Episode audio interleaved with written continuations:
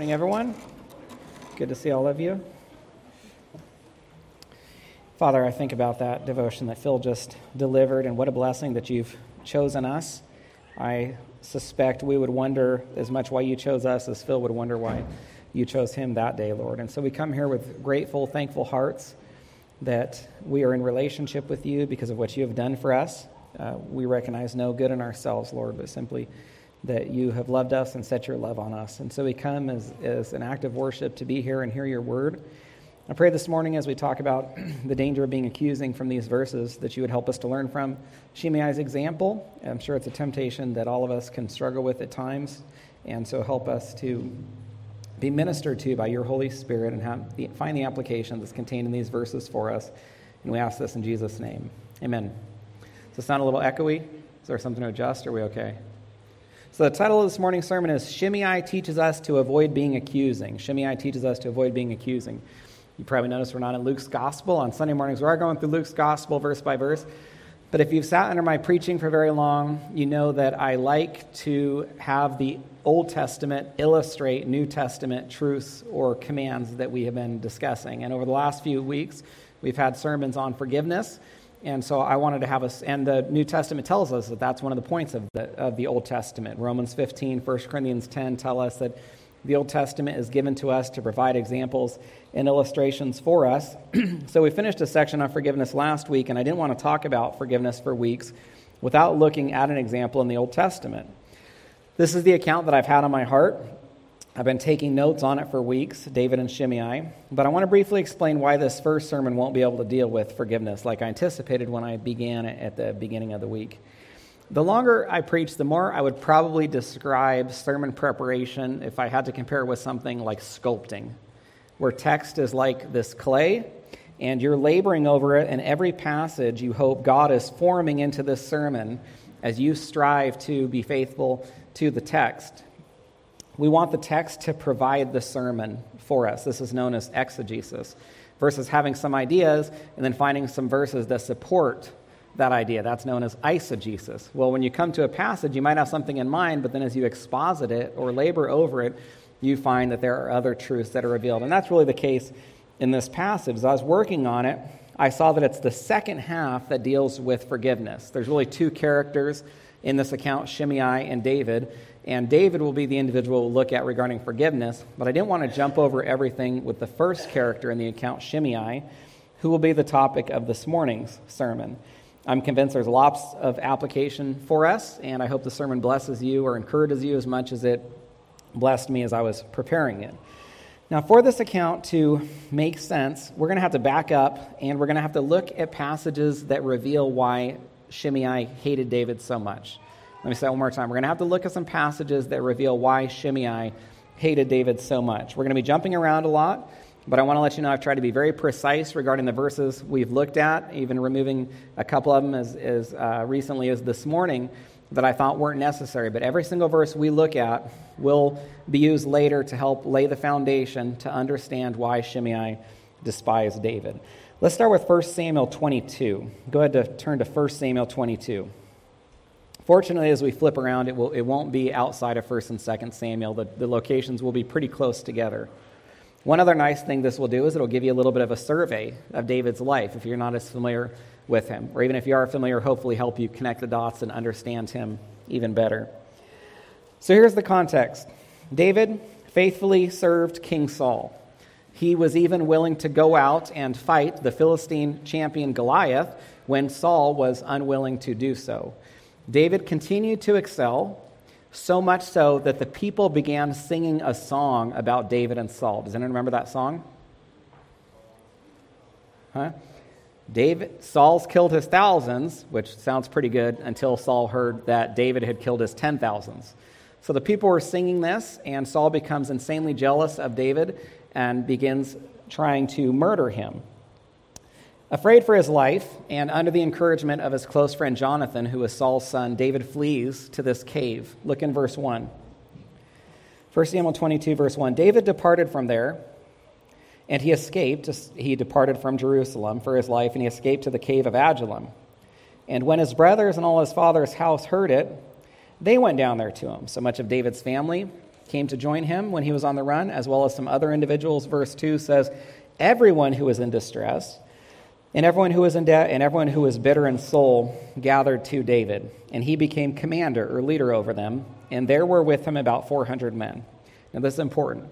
And as I as we go through these passages, hopefully you can start to put together how it could look like David had been responsible for the overthrow of the house of Saul and why Shimei would be so upset with him. Now, when it says here that everyone who was in distress and everyone who was bitter in soul, or some translations say disgruntled, you need to know it means toward Saul, toward his reign. They're in distress and bitter in soul regarding the way Saul's running the kingdom. So who did David's original team consist of? People that were frustrated or hostile toward Saul, and David became their leader. Turn to First Samuel twenty-seven now. First Samuel twenty-seven. Here's the context. David has now been on the run from Saul for ten to fifteen years. I think this is one of the uh, lower points in his life where he becomes convinced that Saul is going to end up killing him. And he knows that there's one place he can go where Saul will not follow him. And where's that? Anyone know? To live with the Philistines. He's going to head to Philistia. Look at verse one. David said in his heart, I shall perish one day by the hand of Saul. There's nothing better for me than that I should escape to the land of the Philistines. This wasn't true, but this is what he told himself. Then Saul will despair of seeking me any longer within the borders of Israel, and I shall escape out of his hand. Actually, God had delivered David multiple times from Saul, and that could have given David confidence that God would continue to deliver him from Saul. Plus, God anointed David to become king of Israel, and until he became king of Israel, he really had nothing to fear from Saul. Skip to verse four. When it was told Saul that David had fled to Gath, this is one of the main Philistine cities, so when Saul hears the news that David fled to Gath, he no longer seeks him. Since Saul was told that David went to Philistia and David is a national hero after executing Goliath, more than likely, the news spread to others that David had left the borders of Israel to go dwell among or live among the Philistines. Look at verse seven. The number of days that David lived in the country of the Philistines was a year and four months. So he lives there sixteen months, and it looked successful because when Saul received the news that David was living with the Philistines, he no longer sought him. But just because something seems to work from an earthly perspective does not mean that it's it's God's will for us. And David's going to find himself in a difficult predicament here. Now, one question you might have is, because David was public enemy number one to the Philistines, he had killed their great champion Goliath, and when they sang that David had killed his ten thousands, most or perhaps all of those ten thousands were Philistines. So why would the Philistines let David come and live with them like this? There's probably two reasons. First, they had probably heard about the rift that had taken place between the king of Israel, Saul, and his great general, David. So they know Saul wants to murder David, so it's kind of like the enemy of my enemy has become my friend type of situation. And the second reason that they believed David was he lied to them. He was going out each day fighting against the enemies of God's people, but he would report back to the Philistines and tell them that he was defeating the Israelites. So to be clear, David was living this lie for sixteen months, telling the Philistines that he is defeating the Israelites in battle, when in fact he's going out and he's defeating the enemies of Israel. Look at verse twelve. Achish, this is the a leader within the Philistines who seems to be overseeing David. And Achish trusts, trusts David. Or excuse me, look at verse ten. Sorry about that. Look at verse ten. When Achish, one of the Philistine leaders, asks David, where have you made a raid today? David would say, and this is a lie, against the Negev of Judah, or against the Negev of the Jeremiahites, or against the Negev of the Kenites. Now look at verse twelve. Achish trusted David, thinking he has made himself, David has made himself an utter stench to the people of Israel, therefore he shall always be my servant. And would it have been attractive to Achish to have Israel's great champion, the equivalent of Goliath, coming and serving him? That would be absolutely attractive to Achish. Now, David did such a good job convincing the Philistines that he had turned against Israel or become the enemy of Israel, that when the Philistines went to battle against Israel, who did they expect to go with them? David had done such a good job convincing the Philistines, or at least Achish, that he had become an enemy of Israel, that when the Philistines went to battle against Israel, they fully expected David to come with them. Look in chapter twenty-eight, verse one. In those days, the Philistines gathered their forces for war to fight against Israel. And Achish, the man who had been overseeing David, says to him, "Understand that you and your men are to go out with me in the army." Now, you need to understand that when David is told this, he is in an incredibly difficult predicament that I suspect he did not expect when he first went to live with the Philistines. This is not a good situation. David is not happy about the news he's received that he's expected to go out to battle against the nation that he's supposed to been anointed to become. I mean, just picture it. Fathom what we're reading here. David is anointed to become the next king of Israel. He believes that these people he will rule over are the covenant people of God, and now he finds himself in this impossible situation where he has two choices. He must either go to battle against the Israelites that he's expected to rule over, the covenant people of God, or he's got to do what? Admit that he was lying. Confess his true loyalty to the Israelites, which more than likely would result in his death and the deaths of all of his men. And so what I think happened is, in this impossible situation that David found himself in, God providentially delivered David from it. Otherwise, I'm not exactly sure what he would have done. So they're going to go out to battle, and some of the Philistine generals were not as convinced as Achish that David was loyal to the Philistines. And so the Philistines line up for battle. David and his men line up for battle with the Philistines about to go out against Israel. And some of the generals of the Philistines look out, and what do they say? Are those Hebrews?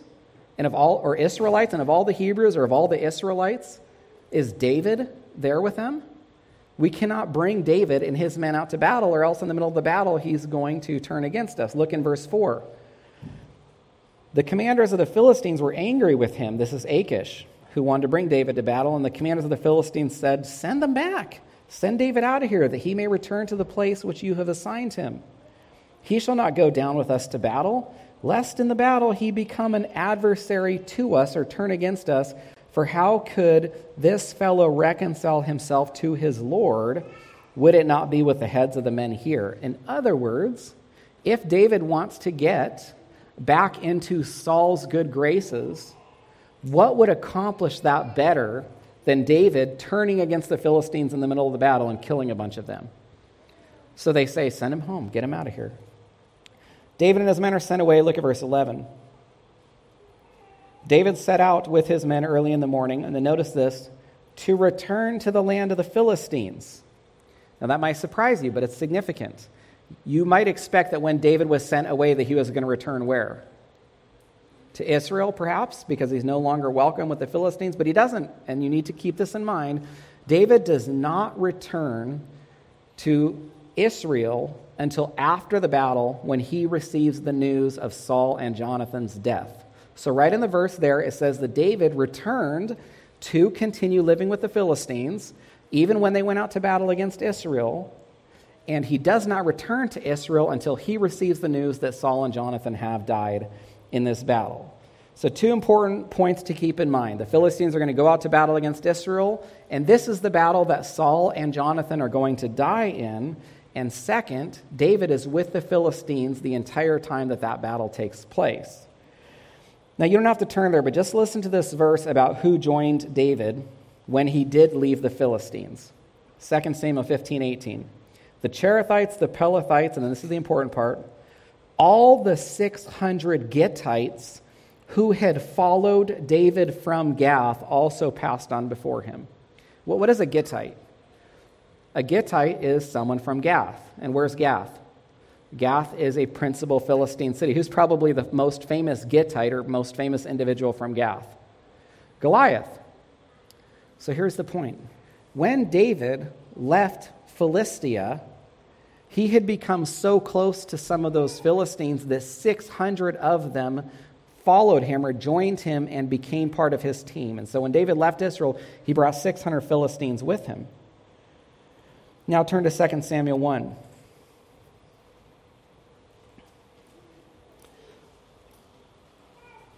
Saul has died in battle, and so has Jonathan. Second Samuel one, and there happens to be an Amalekite who wants credit for Saul's death. One thing that I want you to notice as we read these verses is that many people thought David would be very happy about the deaths of these people that we're going to read about. So this Amalekite is walking on the battlefield. We can't tell how exact, you know, how Saul died, if, it, if, if his armor bearer ran him through or the Amalekite finished him off. But whatever the case is, this Amalekite sees Saul, and he takes his crown, and he wants to bring it to David, expecting to receive a reward. So look at verse ten, Second Samuel one, verse ten. As the Amalekite takes credit for Saul's death, he says, "I stood beside Saul, and I killed him, because I was sure that he could not live after he had fallen. And I took the crown that was on his head, and the armlet that was on his arm, and I have brought them here to my Lord," fully expecting to be rewarded by David, but David ended up executing him. Now turn to Second Samuel three. Turn to Second Samuel three. Here's the context. Who's dead by this point? Saul and Jonathan, right? David has not become king over all Israel yet. Even with Saul and Jonathan's death, David has not become king over all Israel yet, because there are still two men that stand between David and the throne. One of the men is Saul's general, Abner, who's also Saul's cousin and right-hand man, and Saul's son Ishbosheth, who was a very uh, spineless man who became king after his father. So standing between David and the throne are these two men, Abner and Ishbosheth. And interestingly, Abner and Ishbosheth have this falling out. Saul's son and Saul's general have this falling out after his death, and Abner decides that he's going to defect and join David. Look in verse twelve. Second Samuel three, verse twelve. Abner sends messengers to David on his behalf, and he says, "To whom does this land belong?" In other words, it belongs to you, David. "Make your covenant with me, and behold, my hand shall be with you to bring all of Israel over to you. If you let me defect and join you, I will bring all of the tribes under your leadership," because Abner had great influence as the general of the Israelite army. Look at verse twenty-two. Just, or excuse me, here's the context for this. Abner comes and joins David, and David makes this great feast for Abner to welcome him and celebrate his reception. After David has this feast for Abner, Abner departs in peace. And now look at verse twenty-two to see what happened. Just then the servants of David arrived with Joab from a raid, bringing much spoil with them.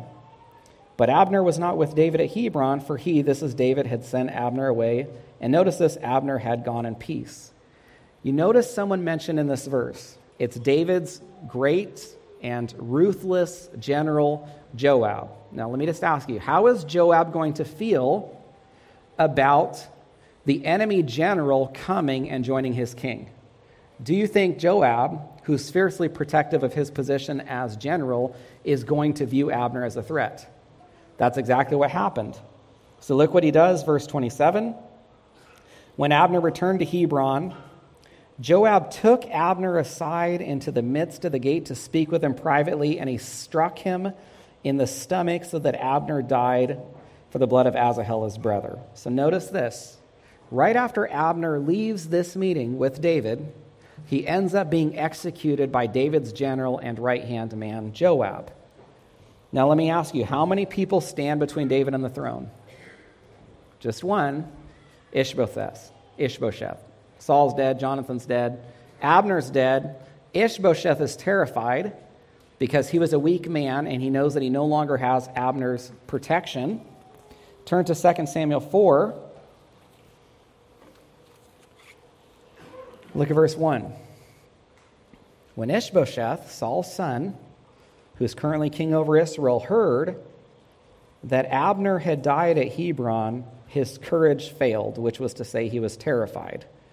And all Israel was dismayed, and he had good reason to be terrified, because look what happened in verse six. Verse six, two men came, and they, this is two men, came into the midst of the house of Ishbosheth, as if to get wheat, and they stabbed him in the stomach. These two men are Rechab and Baana. And then they escaped.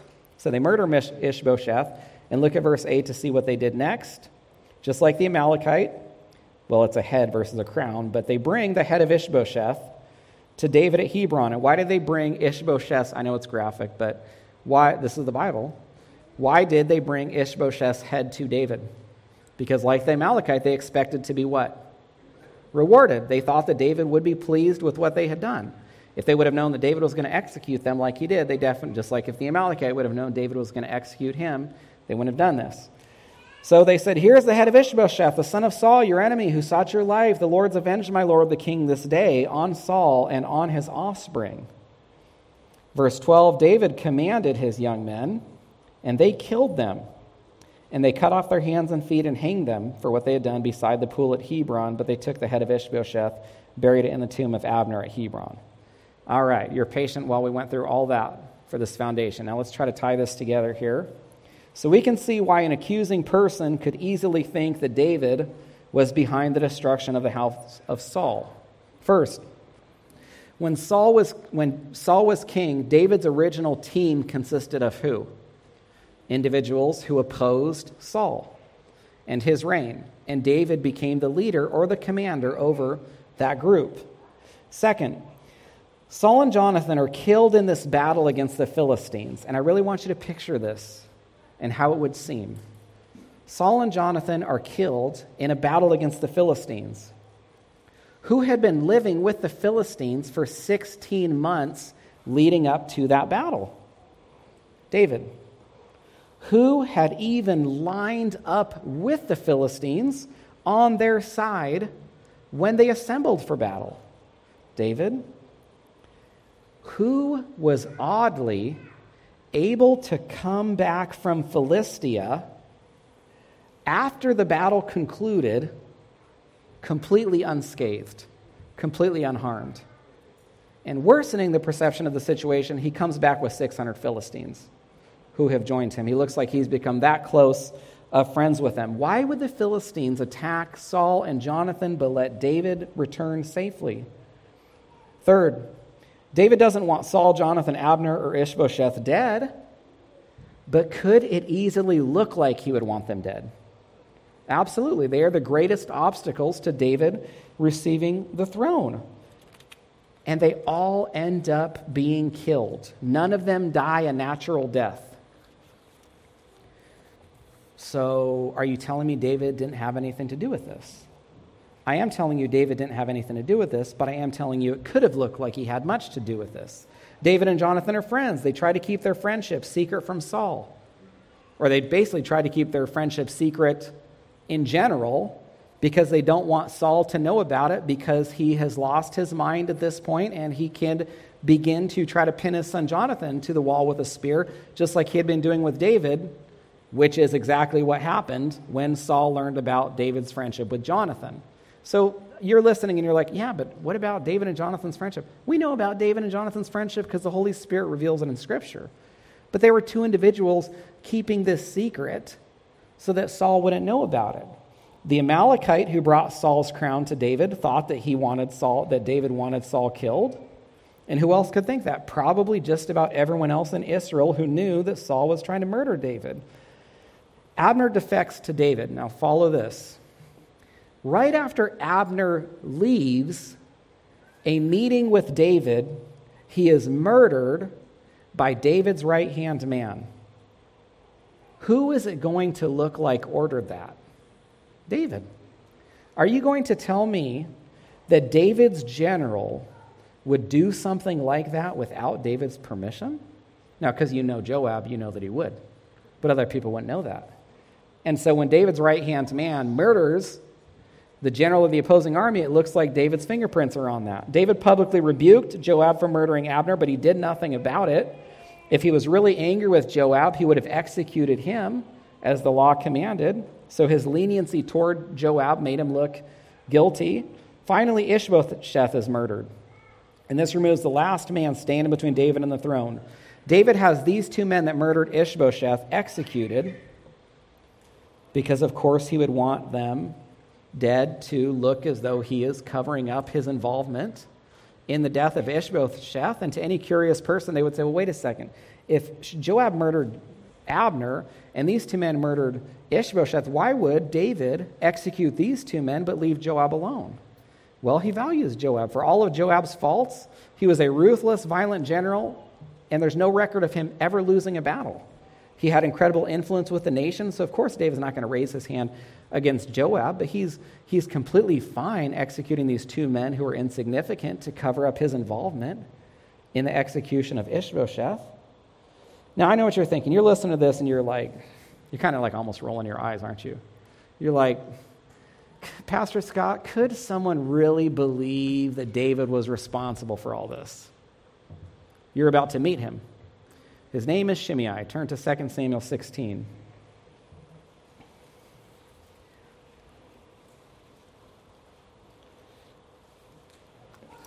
And let me give you the context for these verses since we're jumping right into the middle of them. There are many low points in David's life. Obviously, one of them we already covered, when he had to hide in caves because the king of the nation that he's anointed to rule over is attempting to take his life. But I suspect this was probably the lowest moment of David's life. He has lost the throne, making it worse. Who's the one who stole it from him by winning the hearts of the people? Absalom, David's own son. I mean, it would be one thing to lose the throne from the people you've loved and served, but then to lose it to your own wicked son. Making it worse, much of the nation that David loved and served turned against him and joined Absalom, including the elders of the land. One of the very prominent leaders of the nation who joined Absalom in his rebellion, I suspect to uh, greatly pain David, was a man named Ahithophel.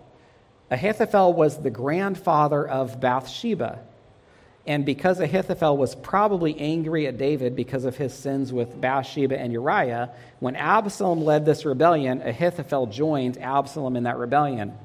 David was so pained by Absalom's betrayal that he wrote about it in the Psalms, and that's the exact verse or psalm that Jesus quoted to describe Judas's betrayal. And so, in a sense, when Ahithophel betrayed David, it prefigured or foreshadowed Judas's betrayal of Jesus.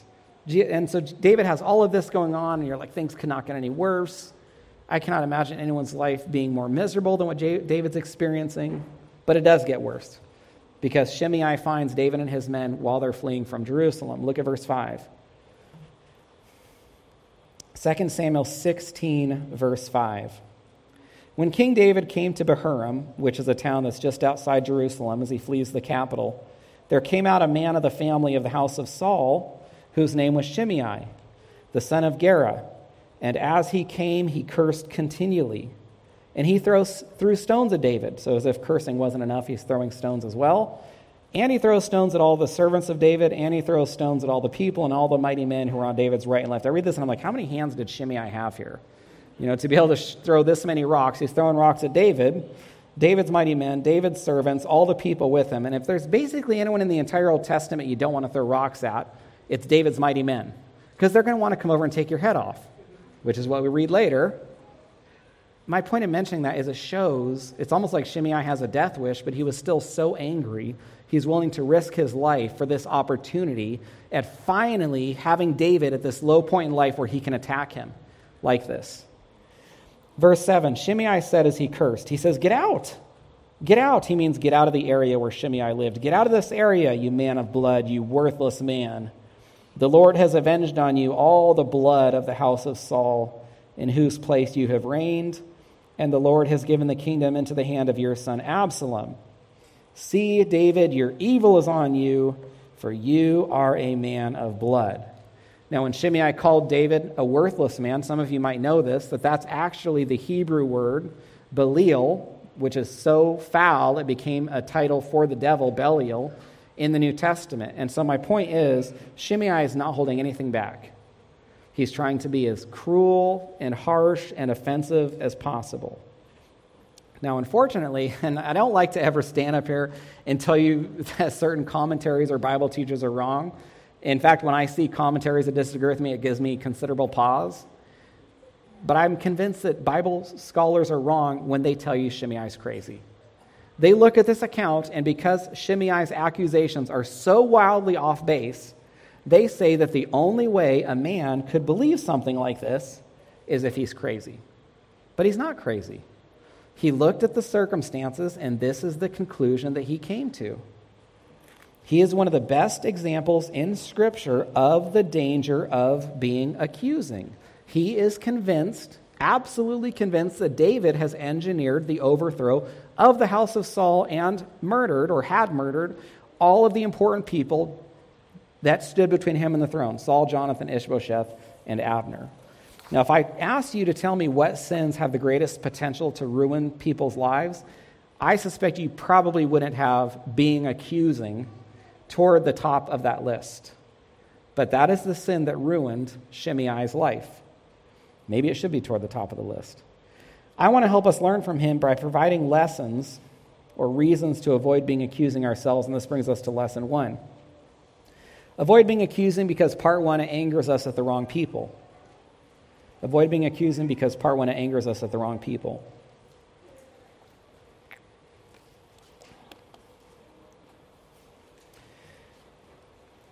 What, what does it say Shimei is from? He's from whom, or associated with whom? The house of Saul. So for a moment, I just want you to consider what Shimei lost when the house of David replaced the house of Saul. If there's any house, house just means dynasty or family. If there's any house or dynasty you want to be associated with, it is that dynasty that is ruling over the nation.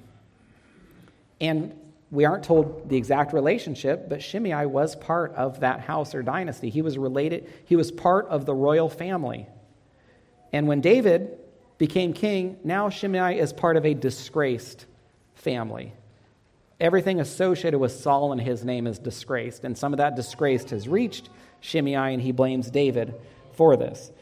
One thing that makes this account even more troubling, and you might kind of let your minds go back to the sermon I preached on bitterness and bitterness growing down deep, and how people, there can be a difficulty associated with moving on when we're bitter. One of the things that makes this account particularly troubling is when it happens. Because you read this and you think, man, Saul must have just died. David must have just taken the throne only yesterday. David was king for probably twenty to thirty years at this point. One timeline I looked at said David was sixty-five. He only lived to be seventy, which means this would have been the thirty-fifth year of his reign. In other words, not just for years, but for decades, Shimei has been angry with David, and this bitterness has been growing in his heart. And so he, if he probably had one wish in all of the world, it would be that David would find himself in a vulnerable position where Shimei could attack him. Because there's no way that Shimei would have thought about doing this any other time, but with David so vulnerable and weak right here, it's like his prayer is finally answered and he can come out and attack David. He's been waiting so long, and it just shows how bitterness does not go away. It just grows and grows and grows. Proverbs three thirty says, "Do not contend with a man for no reason." Do not contend with a man for no reason when he has done you no harm. A few translations, N I V, H C S B, say, "Do not accuse anyone without cause or without reason when they have done you no harm." And Shimei is a perfect example of disobeying this verse because he had no reason to accuse David, and David had done him no harm. But let me ask you this. Is it common for us to suffer and want someone to blame? Is it? Have you ever heard the quote, "Hurt people, hurt people"? People who are hurt, hurt others. People who are hurt lash out at others. They attack, they slander, they accuse. And so what we're seeing here with Shimei is fairly common. We have this funny story in our family that happened with one of my children. He gave me permission to share it and even use his name, but I'm not going to use his name. But so a few years ago, or maybe more than that, Katie and I were at this park and we're watching our kids play. And we're sitting on this bench, and one of our kids is on this swing. And something happened, he just fell off the swing. Nobody touched him or anything, and he took a little bit of a tumble. And it's one of those situations as a parent, you kind of look and you're like, is our child okay? Well, we knew he was okay because the child just springs up really quickly, and he's got this super angry look on his face, and he's looking around. And the reason that Katie and I were concerned was we thought we better go grab him or he's going to punch someone. that's on a swing next to him. But nobody had done anything to him.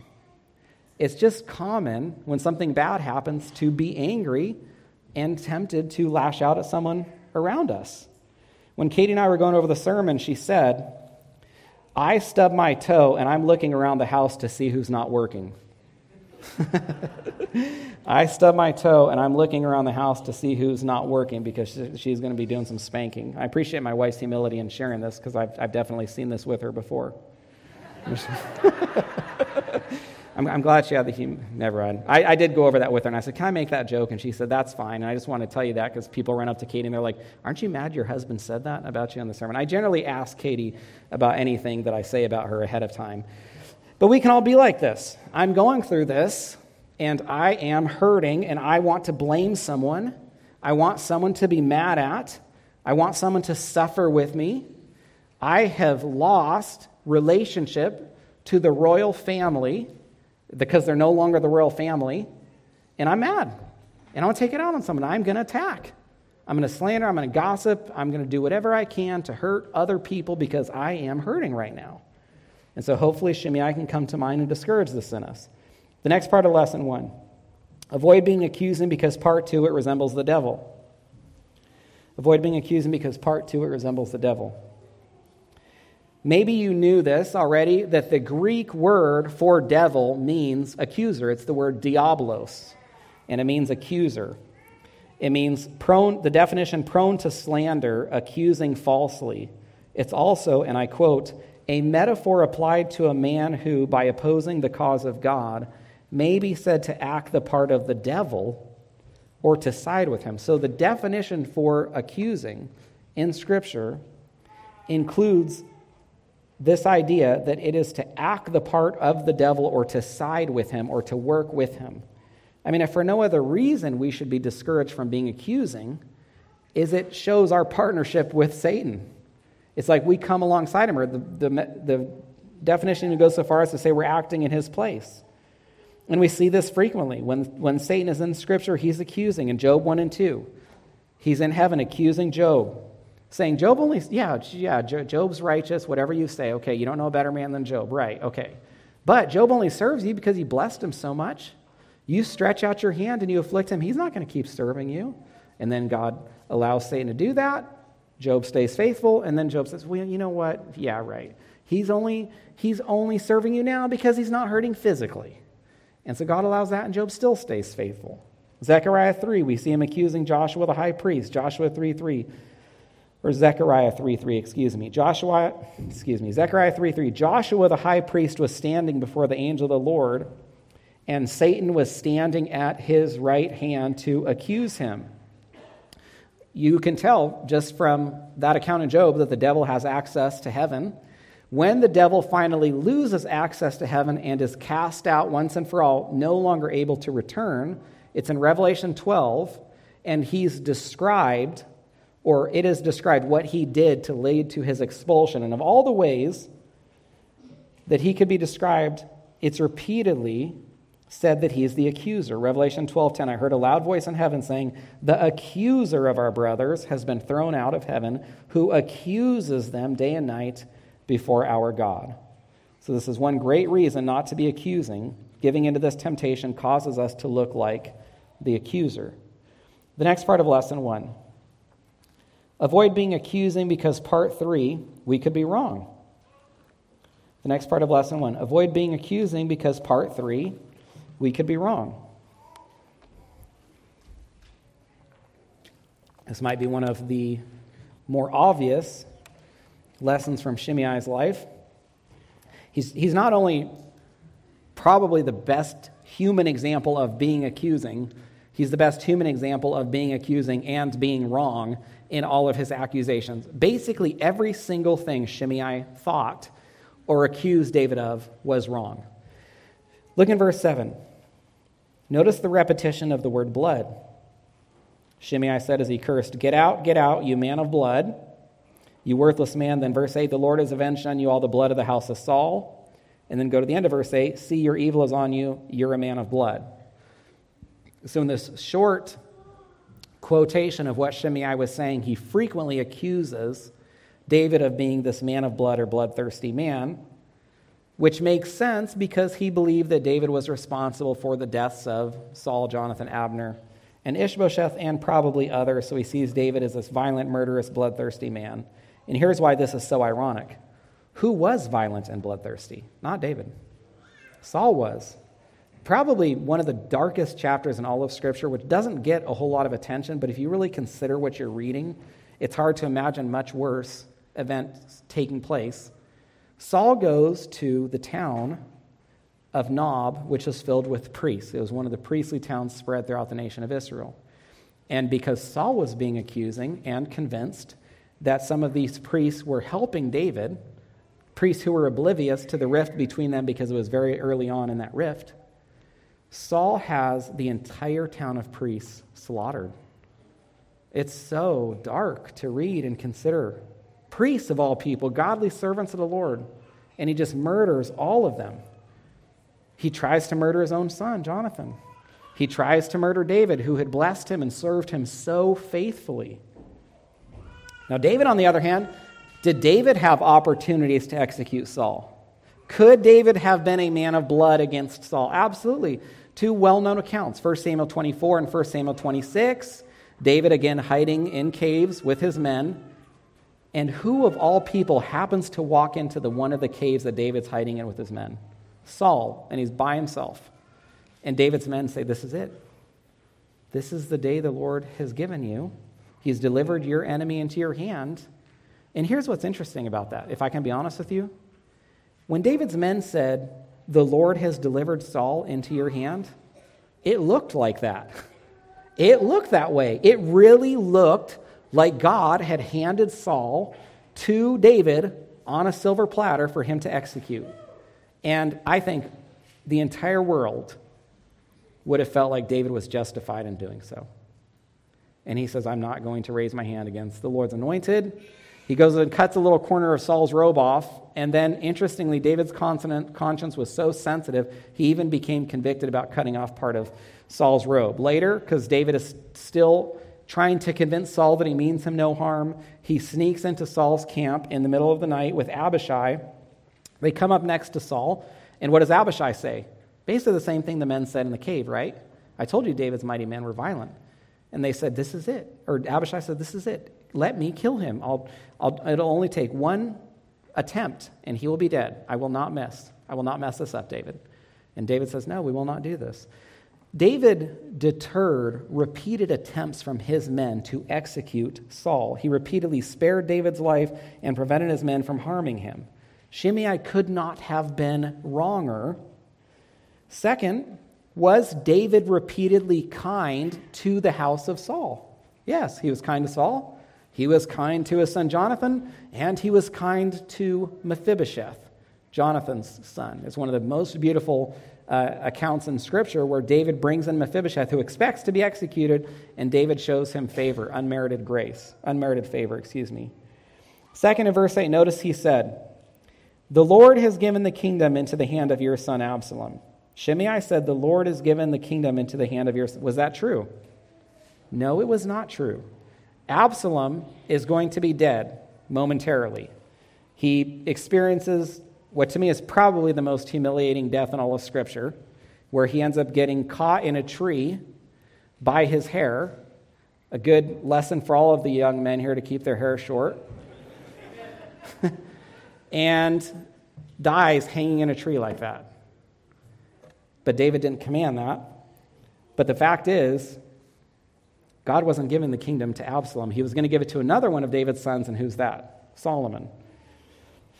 Mostly Shimei was wrong because he said David took the throne from Saul, but God took the throne from Saul because of Saul's unrepentance. In fact, if Shimei wanted to be angry at anyone, he should have been angry at his relative Saul. So what can we do to avoid being accusing? The Bible provides two solutions for us. Lesson two. Avoid being accusing by part one, listening to the other side. Avoid being accusing by part one, listening to the other side.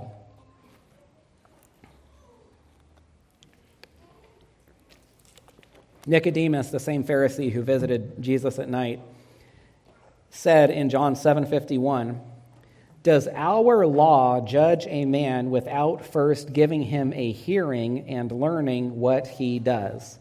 And it's a rhetorical question. He's implying, no, our law does not judge a man without first hearing and learning what he's done. He's referring to the Mosaic law. Proverbs eighteen thirteen, if one gives an answer before he hears, it is his folly and shame. So we're told it's foolish to respond to one side without hearing the other. You know, I've gotten, I get these emails or people comment on my blog and their anger with their spouse. And they, and I don't feel, I mean, occasionally people want counsel. Most of the time, I feel like they just want me to approve their divorce, to be honest with you. Well, it, it got to the point where so frequently I was telling people that I could not agree or disagree with their side without hearing the other person's side, that I copied and pasted that into its own document so I could give everyone the same response because I got so sick and tired of, of retyping it so frequently. So many people coming, but the Bible withholds us or prevents us from doing this. Like, let's say, I'm not obviously speaking to these people in person, but if this conversation happened in person where someone is just describing their spouse terribly, it's tempting to want to say this, oh, I, I can't believe he did that. Oh, I, I can't believe she did that. The Bible forbids you from doing that until you've heard the other person's side. You must make your best effort to remain as neutral as possible until you've heard the other person's side. Shimei's problem is he never heard David's side. The next part of lesson two, avoid being accusing by part two, ensuring there are adequate witnesses. Avoid being accusing by part two, ensuring there are adequate witnesses. Deuteronomy nineteen fifteen says, a single witness shall not suffice against a person for any crime or for any wrong in connection with any offense that he has committed. Only on the evidence of two witnesses or three witnesses shall a charge be established. And then to show, because we, I believe if, if you've sat under my preaching for a length of time, you know that I don't, I'm convinced we're, the entire Mosaic law is not binding for us, and most of you believe that too. You don't feel bound to keep every single command in the Mosaic law, but it begs the question, well, how do we know what commands are still binding? And that's a longer answer, but I will say this. When that command is plucked up out of the Old Testament and repeated for us in the New Testament, then we know it's still binding. And this idea that individual, that two to three witnesses are required, it's repeated in Matthew eighteen sixteen, John eight seventeen, Second Corinthians thirteen one, First Timothy five nineteen, and Hebrews ten twenty eight. It must be one of the most common commands in the New Testament that two to three witnesses are required. I'll provide an example from a situation when Katie and I were in California, because then you wouldn't have any idea who I'm discussing. So there was a young woman who had become. We had become friends with her, and her marriage was struggling, and so she sits down to tell us about how bad things are. And she said that her husband was a drunk. She said that her husband left her and the kids. She said that her husband claimed to be a Christian, but there was no evidence of it. And there's other things she said, too, that I don't want to repeat, but I'll say this. She really could not have made her husband sound worse to us. So we get together with her husband, and we find him to be a very forgiving and gentle man. We found him to be working hard to keep his marriage together while she was trying to end it. And so the reason that she came to us and made her husband sound as bad as she did was because she wanted us to go like this. You got to get away from this guy. Just get to the court, get your divorce papers as soon as possible, take your kids, and never look back. Well, it might seem tempting to do that when a husband is described as terribly as he was. Fortunately, we didn't do that. We hear this guy's side, and then we learn later that this woman had committed adultery multiple times with three different men, something that she had never shared with us that her husband shared and was willing to forgive. And then we come back to her and we say, hey, when you were telling us all that, we need to ask you now. Your husband said that you've committed adultery multiple times with these three men. And she's kind of like, well, you know, I mean, I don't know if it's really a big deal, or, you know, she totally plays it down and minimizes it. It was just absolutely terrible. She never shared any of that with us. And there have been other situations where you hear something and you just cannot imagine it happening any other way than what you've heard, only to hear another side and then learn that there is another side. And sometimes it's not even that the first person is lying. Just because you hear a different side from the second person doesn't mean the first person is lying. It simply means that the first person is describing the situation from what? their perspective, the way they see it. And so one reason that God tells us to hear the other side or other sides is not because the first person is necessarily lying, but so we can get a fuller picture or understanding of what happened. As has been said before, there are at least how many sides to every situation? Three. One person's side, the other person's side, and the, the truth. I'll conclude with this. Much of the sermon has been about David being accused by Shimei. And I told you that this makes Shimei look like the devil, because just like Shimei accused David of sin, the devil accuses us of sin. But there is one major difference between the devil and Shimei. As much as Shimei looks like the devil, there is one major difference between them. When Shimei accused David, he was wrong. When the devil accuses you, he's not wrong. What's one of the most well-known titles for the devil, the father of? Interestingly, do you know one time when the devil doesn't need to lie?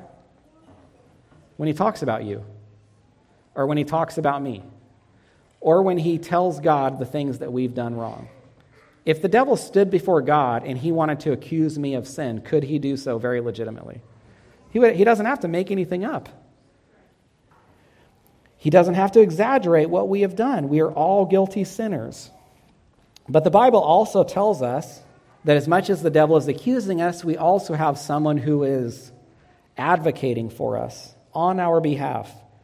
First John two one, "My little children, I am writing these things to you so that you may not sin, but if anyone does sin, we have an advocate, like a defense lawyer, with the Father, and that is Jesus Christ the righteous." So if you have never repented of your sins, you will stand before God someday as a guilty sinner. Nobody will have to make up lies about you. Nobody will have to accuse you of anything. They will simply have to say what you have done. And it will be true. It will be enough for you to be found to be guilty. But if you're in Christ, the devil's accusations pose no threat to you, because Christ took the punishment for your sins and gave you his righteousness. If you have any questions about anything I shared in this sermon, or I can pray for you in any way, I'd be up front after service and consider it a privilege to speak with you. Father, I thank you for this sobering example of the way that being accusing is so dangerous. It ended up ruining, ruining Shimei's life, as we could see if we if we read further. And I pray, Lord, we wouldn't be accusing. We see that it's one way to be perhaps more like the devil than almost anything else that we could do. Help us to think the best until you show us otherwise. Help us not to insert insert malice if there's ever anything else we can insert uh, to to someone's actions. And so I, I pray, Lord, that we would we would um, resist this temptation when it occurs, that we'd strive to obey Scripture and ensure that matters are established by two or three witnesses, or, and if that's not the case, then would, that we'd hear the other person's side first. Thank you for this time this morning. Thank you for the advocate, the defense attorney that we have in your Son, Jesus Christ, and we pray this in his name. Amen.